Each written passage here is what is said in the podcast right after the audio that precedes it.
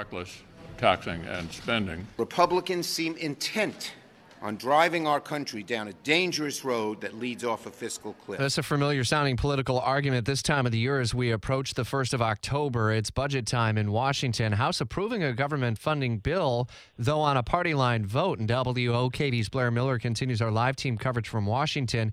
We set up a, a showdown uh, potential in the Senate now, not just over the spending, but what Democrats are looking to lump into it, Blair. Yeah, and it's interesting because at first glance you may think, well, the House voted to avert the government shutdown. Yes, that has happened, but we have a long ways to go on this, and that's the important part here. So the House last night voted to keep the government funded, suspend the federal debt limit, and provide disaster and refugee aid.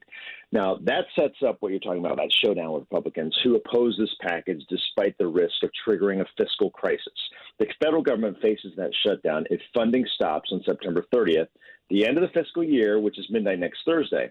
So the bill now goes to the Senate, and where it's likely to falter because of the overwhelming GOP opposition.